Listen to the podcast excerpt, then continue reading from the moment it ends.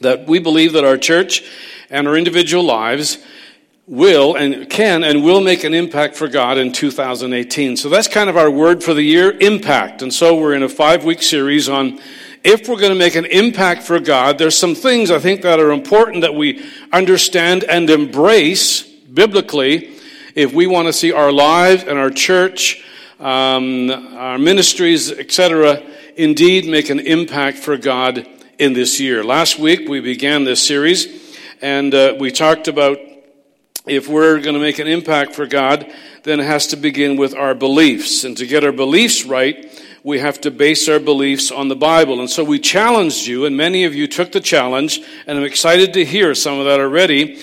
We called on you for a one year Bible challenge. And I know it's something probably many people do every year. It's not a New Year's resolution because New Year's resolutions get broken the first week. But we want to develop within ourselves a, dis- a, discipline and an attitude that we want to read the Bible, not from a legalist, I got to read the Bible because Pastor wants me to read the Bible. No, no, understanding that it's the Bible where we base our beliefs. And so we, we need to spend some time in the scriptures. We're said to have right beliefs. Right beliefs lead to right actions, and right actions lead to maximum impact. And if you weren't here last week, we have on the back table some uh, things to assist you in your prayer life. You've got a five day uh, reading plan for five days a week to get through the Bible in a year. It takes only 15 minutes for five days. You get a couple days off on the weekend if you like, but in that uh, guide, you can get through the entire Bible in 2018. I want to talk to you this morning for a few moments. Originally, um, Pastor Roger was supposed to be preaching this morning, and he had this little interruption in his life and felt that um, he wasn't going to make it. In fact, I was texting him, and uh, even after the birth, saying, "Oh, you want to preach now?" And um, but I knew it wasn't going to happen. But I was just giving them a, a, little bit of a, you know, jab, whatever. And um, so appreciate both Pastor Roger and Megan, and excited for this young life that's come into their family. But uh, so anyway, I'm on this morning, so pray for this guy. Um, he told me Friday and uh, that's okay. Um, you know, we will uh, share some things this morning that I trust will help us and challenge us in this second area. So I want to talk about this second area of five that we're going to look at. That if we get these right, it'll help us to lead an impactful life. A life that will be such pliable and available for God to flow through to impact others for eternity. Not just for now, not just for today or tomorrow, but for eternity. And so the second area of impact I want to talk to you about is compassion. Living a life of compassion. And here's a definition for you for compassion. Compassion is a heartfelt response to the suffering of others that motivates me to help in Jesus' name a heartfelt response to the suffering of others that motivates me to help in Jesus' name. And if you look at just the Old Testament for, if we did just study the Old Testament this morning, there's over 100 verses that deal with compassion, with helping the less fortunate. And if you look in the New Testament, there's at least another hundred verses that deal with compassion, with helping the less fortunate tells me the topic we're talking about today, compassion, is very close to the heart of God. Very close. If we want to live a life of impact in our communities, in our church, in our city, in our world, we must live a life of compassion. In Matthew chapter 25, Jesus tells his disciples a story, and he tells them a parable about those who who would show compassion to the less fortunate. And he says this is why it's important. I want you to look at what Jesus said. We pick up the story, Matthew chapter 25, verse 34. Then the king will say to those on his right, Come, you who are blessed by my Father, take your inheritance. Notice this now the kingdom prepared for you since the creation of the world. Now, stopping there just for a moment. My first question is How did they get that? How did they get that kingdom? Because it sounds like a pretty good reward. Sounds like an amazing reward, right? He says, I've got an entire kingdom ready to give you because you were righteous and you did the right thing. Now look at what he says to inherit that reward. He says, For I was hungry and you gave me something to eat. I was thirsty and you gave me something to drink. I was a stranger and you invited me in. I needed clothes and you clothed me. I was sick and you looked after me. I was in prison and you came to visit me. Then the righteous will answer him, Lord, when did we see you hungry and feed you, or thirsty and give you something to drink? When did we see you a stranger and invite you in, or needing clothes and clothe you? When did we see you sick or in prison and go to visit you? In other words, they're like, We don't know what you're talking about, Jesus. I don't ever remember doing that for you. And then look at the final response in verse 40. The king will reply, Truly I tell you, whatever you did for one of the least of these brothers and sisters of mine, you did for me. Isn't that incredible? This passage is called, in many circles, the Great Compassion. Because Jesus says, when we show compassion for the least of these, those with the greatest needs, it's as if we're showing compassion to Jesus himself. Wow. Now, we've read this verse many times, we've heard messages on this many times.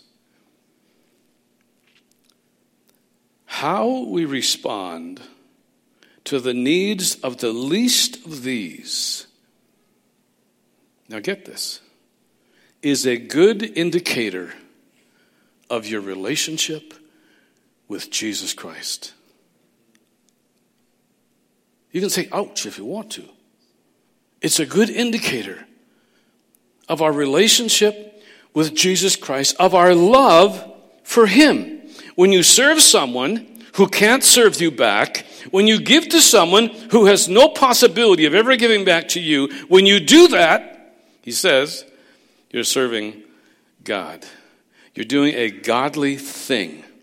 Not only are you blessing that other person, but the Bible says God blesses you and I in return. It's you who receive God's kingdom as your reward. Wow. Now, example, in our midst, there's a man who leaves our country, goes to Albania. God blesses him with a wife and kids on the, the process.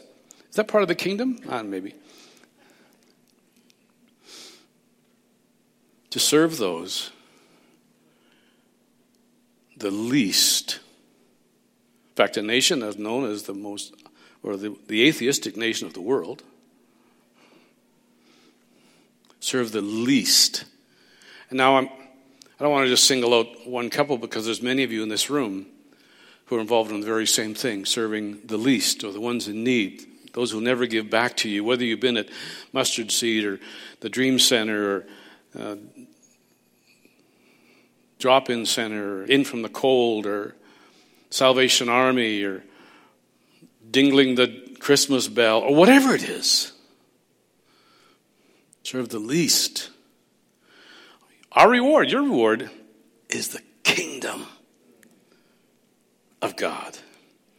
I don't know about you, but when reading this passage in Matthew, it sounds like a pretty big deal to Jesus. Compassion seems like a big deal to God. That's why I think showing compassion to the least of these has such impact. When we show compassion, Jesus is at work. Isn't that wild?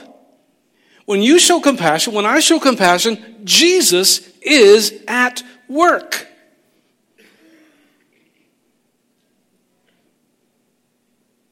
Hmm.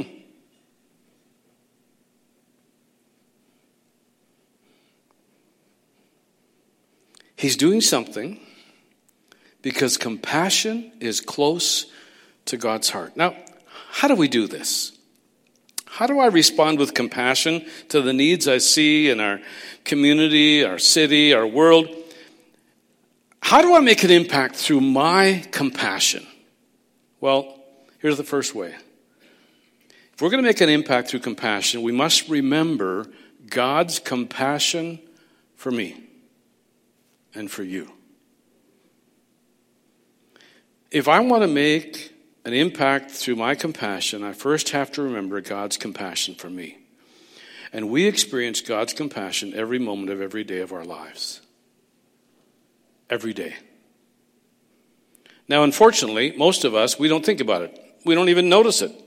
We often take for granted all the blessings that God has given us.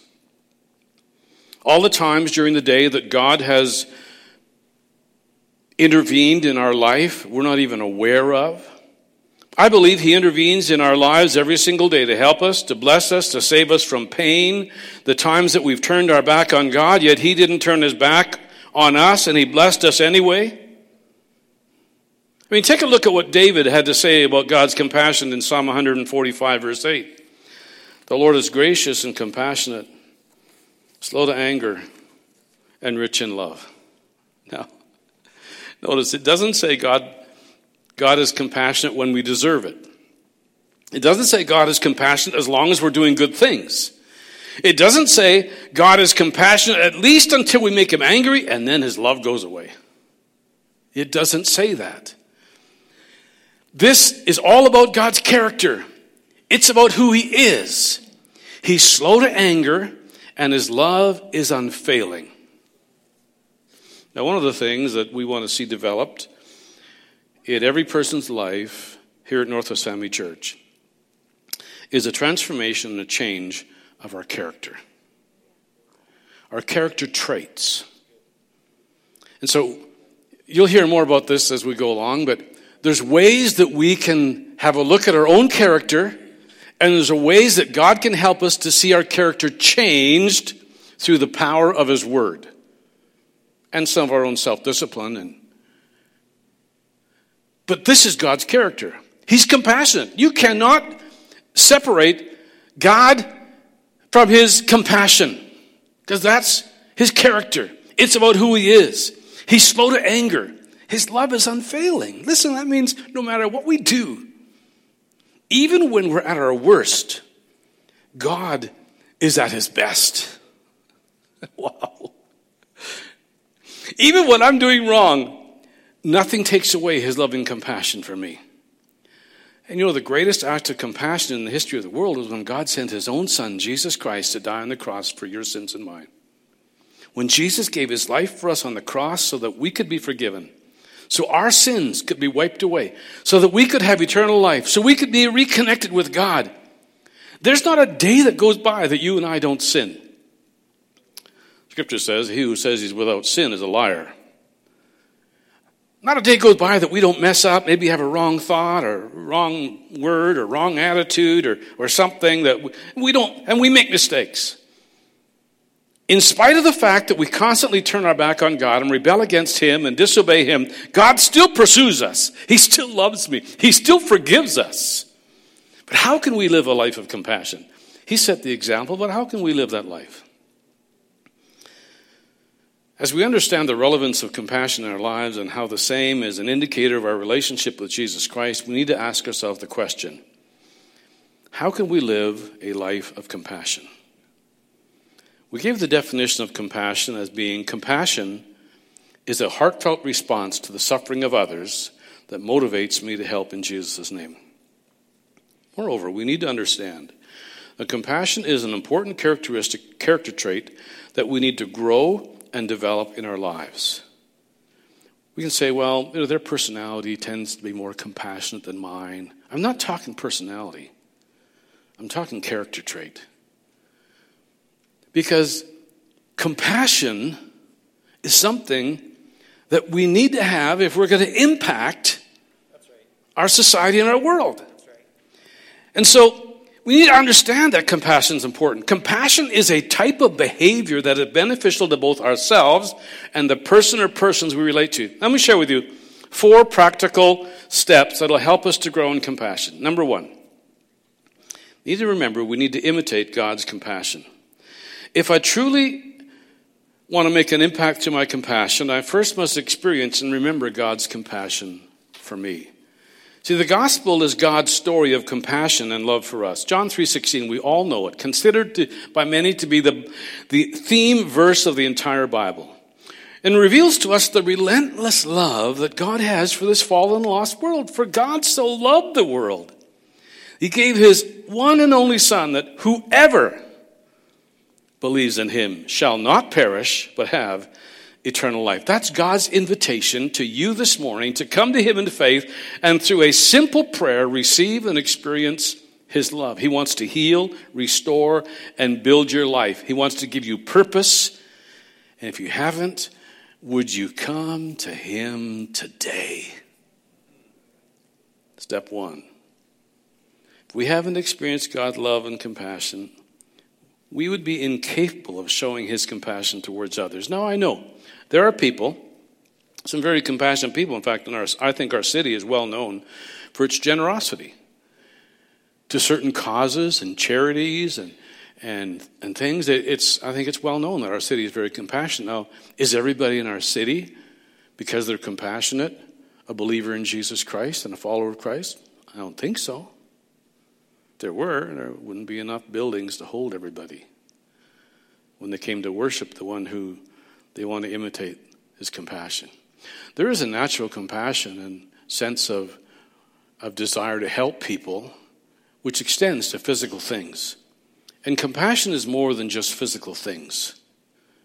Compassion involves not just physical things, but a willingness to walk along somebody and help them through those times until they too can be strong enough to allow the compassion of God to flow through them.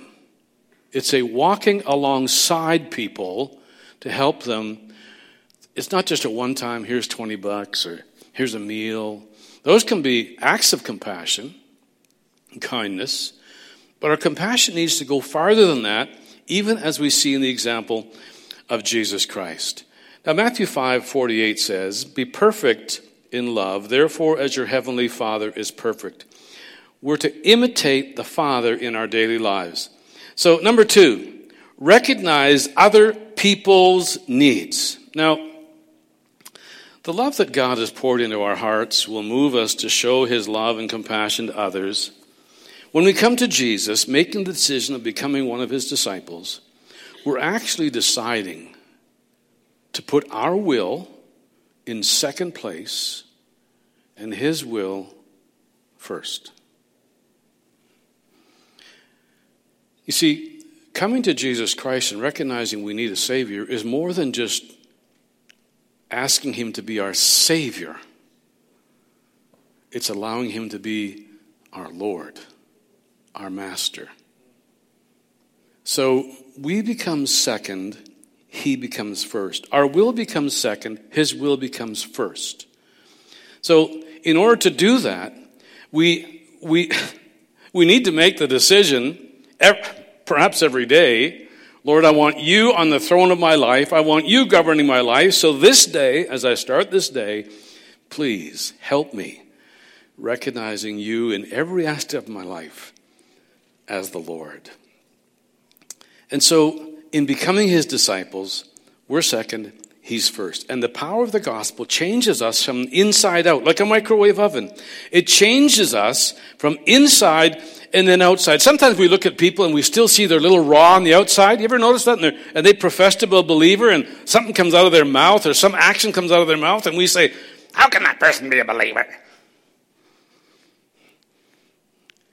Allow God to change people from the inside out. You can have somebody who has all the exterior right. And Jesus alluded to it when he talked about the cup, right? but the inside is terrible. Allow God to change people. It's not your job or my job to make people change. That's the Holy Spirit's job. He's our teacher. He's the one. We just need to love on people, recognize other people's needs, and let the power of the gospel change people from the inside out. It changes the way we see ourselves, the way we see the world, and the way we see others. Now we live to please the Lord, not ourselves. It's like our eyes were open to a new reality that we never saw before. Suddenly, we're well aware of the need around us. We feel the urgency of doing something about it, and it's a perfect scenario to grow in our compassion towards others. So, as we recognize other people's needs, I mean, day after day, we see poverty, we see people in need, so much so that instead of feeling compassion, sometimes we can block those things out of our mind. And when I speak of poverty, I'm not referring only to the economical aspect of, but also to all those who are emotionally, socially, and spiritually poor. Those who are lacking love, acceptance, forgiveness, grace, friendship, companionship, and many other treasures that we find in Jesus and in his church. On the other hand, if we don't follow God's compassion and we let the world influence our behavior, we'll notice that pretty soon we'll not even see when someone is in need anymore. We look right through them. If we are, allow ourselves to follow the selfishness of our sinful nature, then the only time we'd really notice a homeless person or a person in need would be when they got right in our way or they're right there as we stopped at the traffic light with a little sign. Then we notice them when they're asking us for some money. And then we probably feel more irritation than compassion. We who no longer see their humanity, our heart will just become numb. Has that ever happened to you? If we're honest. It's easy for that to happen to us. We get busy, we get distracted, we've all got a lot to do, work is demanding, our schedules are full, we're always in a hurry. And because of that, it becomes easy to ignore and to overlook the need that is right there in front of us every day. Sometimes compassion demands that we be interrupted. That's the thing about Jesus and his heart. It never grew numb. It wasn't ever calloused. He never looked past people. He always shows compassion. Jesus was always willing to be interrupted by those who needed him. You know another way to show compassion? Just a, as an aside, maybe it's happened to you, maybe it's happened to me. You may be in the church foyer, you're at some Christian event or whatever, and you're talking with somebody, and you might even be sharing your heart with them about something you're struggling with. And you notice they're looking past you to the next conversation. You almost want to slap the person in Jesus' name and say, Hey, am I chopped liver? Now, we've probably all experienced that, or maybe we've even been a participant in it.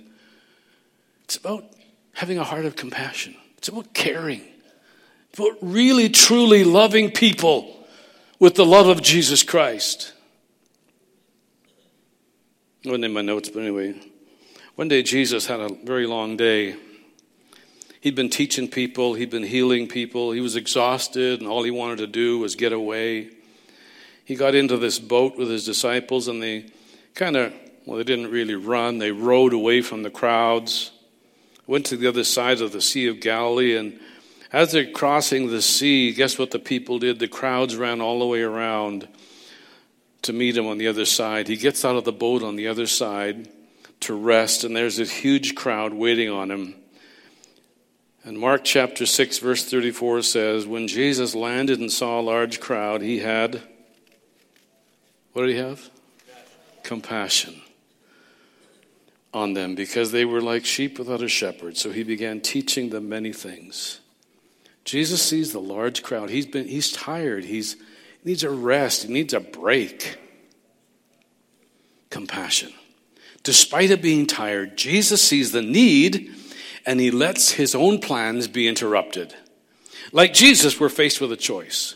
Will we recognize the needs that are around us? Will we allow the needs of others to interrupt our lives? Ephesians 1:18, the message translation says, I ask God to make your eyes focused and clear so you can see exactly what God is calling you to do. What am I supposed to do?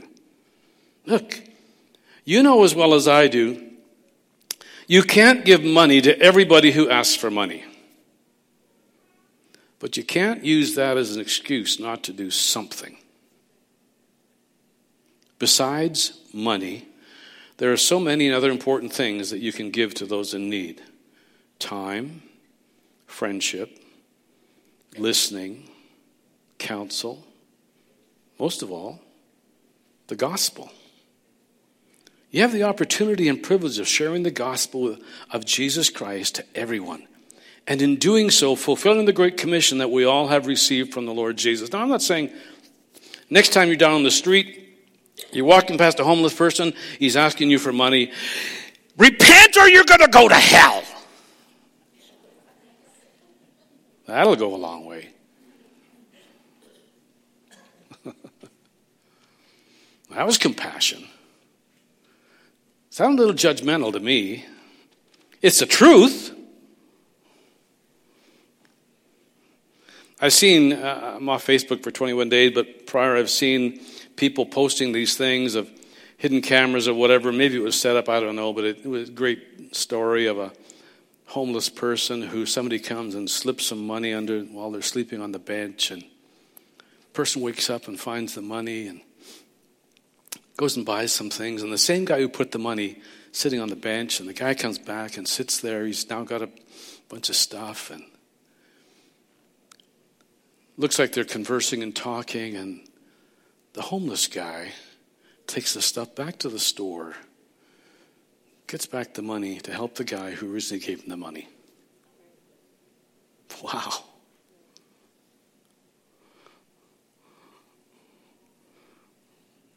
That's a great truth demonstrated from the scripture. We have the opportunity and privilege of sharing, you know, friends, please don't take this wrong. I'm not saying you're not compassionate, you don't help people, you don't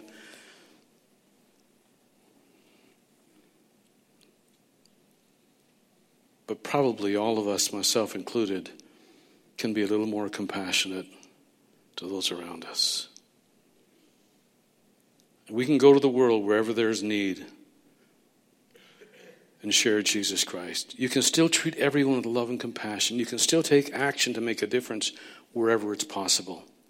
Thirdly, if we're going to make an impact, compassion, we need to serve others. If God's going to use me, I've got to take action and serve others. Just because you can't show compassion to everyone today doesn't mean that you shouldn't show compassion to someone today. Compassion isn't a feeling, compassion is an action. It's a response that we take to suffering. It's a response that we do in His name. In fact, James chapter 2 speaks about compassion in really strong language. He says, verse 14, What good is it, my brothers and sisters, if someone claims to have faith but has no deeds? Can such faith save them? Suppose a brother or sister is without clothes and daily food. Now, here he's talking about brothers, sisters, somebody in the church. You meet someone in the church who has no food and they're really in a bad way and and they share that need with you and you say have a great day. Stay warm eat well. God bless you. And you don't really help that person in any way to their need. What good does that do? Faith by itself isn't enough. Now please i'm not trying to say that this ought to be a place where every person in need comes and every need is always met and all the money's there and all, the, all those kind of, I'm just saying, for each of us individually, we need to answer the question.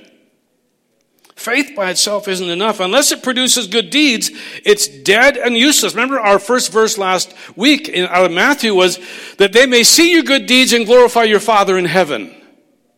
Not that they pat you on the back and say what a nice person you are but that we're the light of the world and, and we're to show forth that in our world. Without action, compassion is dead and faith is useless. Dave Ramsey, the Christian financial guru, said, When action meets compassion, lives change. When action meets compassion, lives change. And so, I, but I need to make it clear, as I said earlier, you can't give money and you shouldn't give money to everyone who asks for it on the street or wherever. That doesn't mean that you should never give. But how do I know to whom and when to give? Ask the Holy Spirit. He'll tell you. Listening to God personally is a vital part of the process of growing in character traits such as compassion. Now, the good thing is that our church, we have a food bank. We also have a benevolent fund where you can give to bless the lives of those in need. Our benevolence ministry here at Northwest Family Church exists to assist those who come to us or we hear about who need help, whether they attend church or not. Perhaps you want to give an offering about above your monthly tithe to our benevolent ministry or bring non perishable food. She's not here this morning. Obviously, she just had a baby, but Megan is in charge of that. Other ways you can put your compassion into action is through helping maybe single parents in your neighborhood with their children, assisting and visiting the widows, the seniors.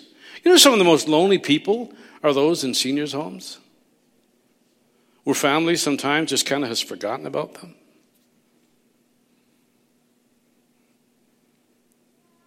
Another way is that Lena in our church, Lena, you're over there, wave your hand. Lena in our church is organizing uh, because of Megan now has just given birth and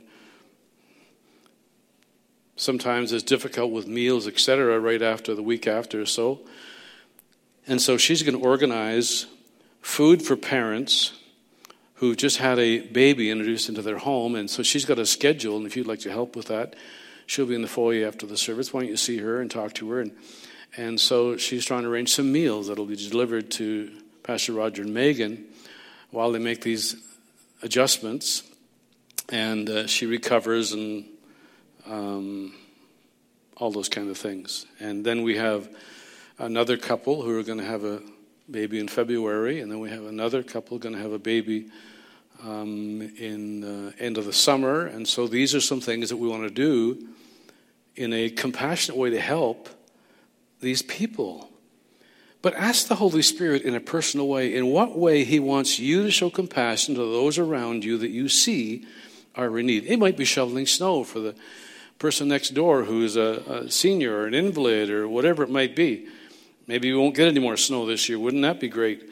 Um, or maybe it's, it's cutting their grass. You know how sometimes in the, in the community in the, where you live, there's no fence between your yard and the other yard, and so you, you just cut the grass right to where that property line is. What would happen if you just kind of went a little farther and a little farther? I mean, even the city advertises to be a snow angel, right? Why angel? There's enough of the other side, believe me. And so there's all kinds of ways when, when you see something, or, or maybe you're walking down the sidewalk close to your house or in front of your neighbor's house, and, and somebody has thrown their garbage on your neighbor's lawn. Coffee cup, whatever. And you say, oh, poor guy. And you just take a few seconds, pick it up, throw it in the trash. Or maybe their dog has come and made a deposit on your lawn. Just wants to fertilize your grass because it needs it. You want to go over and grab your neighbor by the neck, clean up your dog's doo doo. You say okay. Probably never noticed. He probably never saw it. Maybe it wasn't that neighbor. Maybe it was that one. Maybe it was somebody just walking by. I'll clean it up.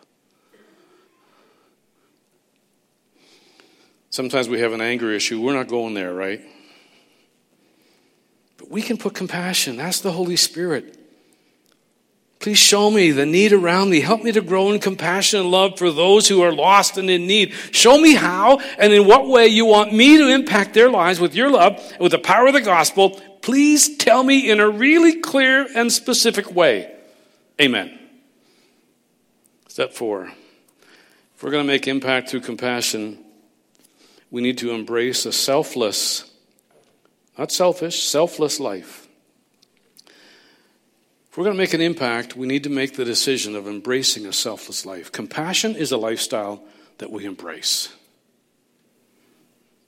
In Philippians chapter 2, beginning in verse 3, Paul writes these words. He says, Do nothing out of selfish ambition or vain conceit. In other words, Paul is saying, Don't be selfish. Don't try to impress others. If we only serve because there's something in it for us, it's not an act of compassion. We don't serve others just to impress other people because you'll lose God's blessing in that. He continues in that chapter do nothing out of selfish ambition or vain conceit. Rather, in humility, value others above yourselves. Not looking to your own interests, but each of you to the interests of others.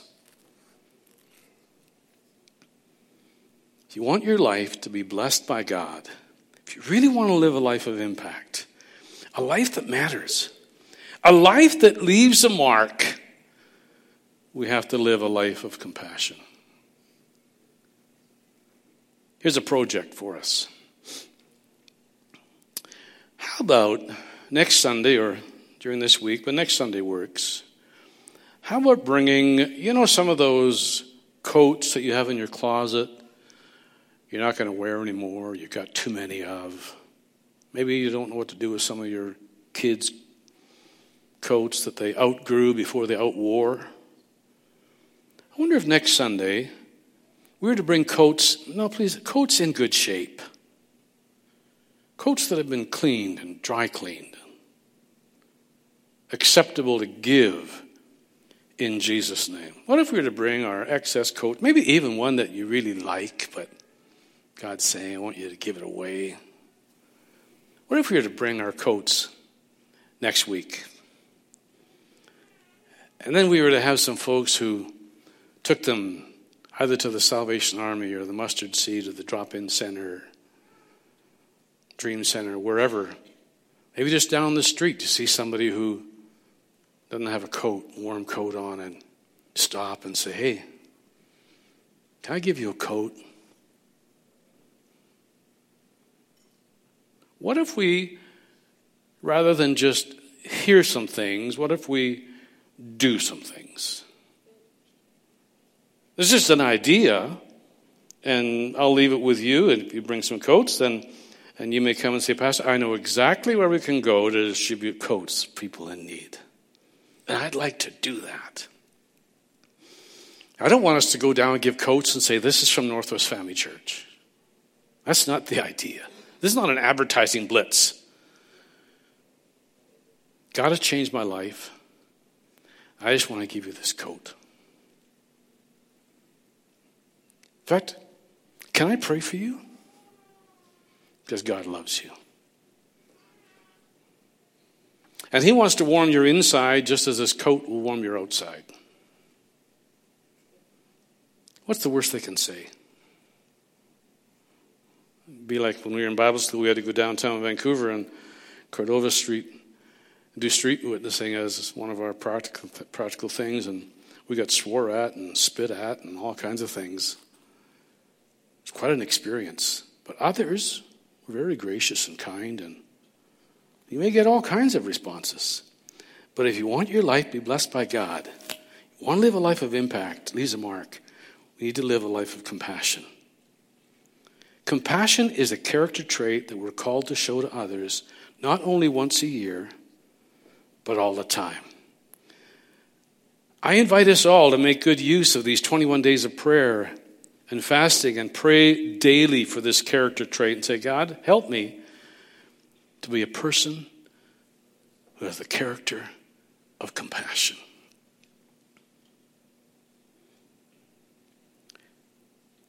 And ask the Lord to help us identify a time when we failed to show compassion, not to beat up on ourselves but to listen in prayer to the Holy Spirit, asking Him for some practical steps where we could reverse that action in our life and change.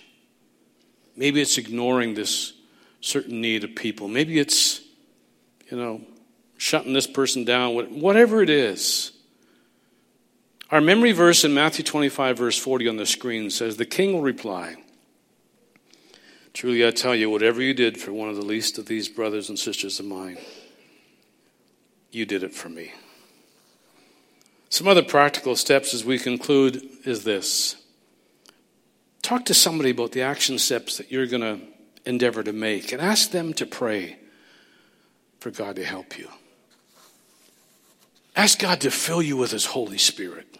Friends, we need the Holy Spirit. Confess any bitterness or offense, if applicable, that you have in your life. And so it's created this intense barrier between you and somebody who's in need. Maybe you got ripped off once. Maybe you got taken advantage of. Maybe whatever. Confess that bitterness and offense and ask God to forgive you. And then continue to renew your mind by meditating on the Word of God as you read through Scripture this year. And you even put some to memory allowing the Word of God to change you, and listen to God's voice in your prayers, and begin to write in a journal, if you don't already, the things you're learning, your prayer requests, and the prayers God answers. And hopefully by next week or uh, most of the week after, we've ordered these journals, and we want to provide you with journals at a minimal cost. But we want to provide you with these journals that you might write in there and things that God has said and things He's shown you and and challenges He's given you, and decisions you've made, and prayer requests you've prayed, and answers to prayer you're receiving. By the end of the year, book's probably not large enough, but you'll develop this habit. By the end of the year, when we get together again, we say, okay, bring your journals and, and let's have a praise time, what God has been doing in our lives. And rejoice. You know, in Jesus, we see the ultimate example of compassion. Instead of living a self serving life, we see self sacrifice. When we were in need, while we were yet sinners, he died for us.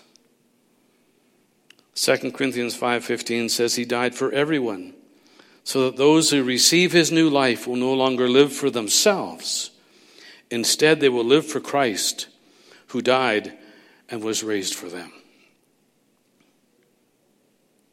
as we bow our heads this morning and pray if you haven't yet made that decision to follow Jesus Christ, if you haven't received the new life from Him, if you haven't asked Him to forgive you of your sin, if you haven't surrendered your life to Him, where He's not just Savior, but He's Lord, why not make that decision this morning? Why not invite Jesus Christ to forgive you? Why not say, Jesus, I repent. And repent just means I'm sorry and I, I'm turning from that to follow you. Forgive me. Put your Holy Spirit in me. Help me to live the life you want me to live. Forgive me for my bad attitudes and my preconceived notions and ideas about people.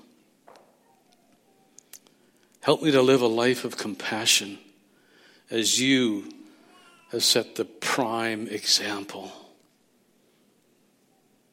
You forgave me. Didn't wait for me to improve my status. While I was a sinner, you died for me. And Jesus, I invite you into my life. Be my Savior, my Lord, my Master. Give me a love for your word and a desire that my life might count for you. I can't do without you, Jesus. I need you. I ask you to help me.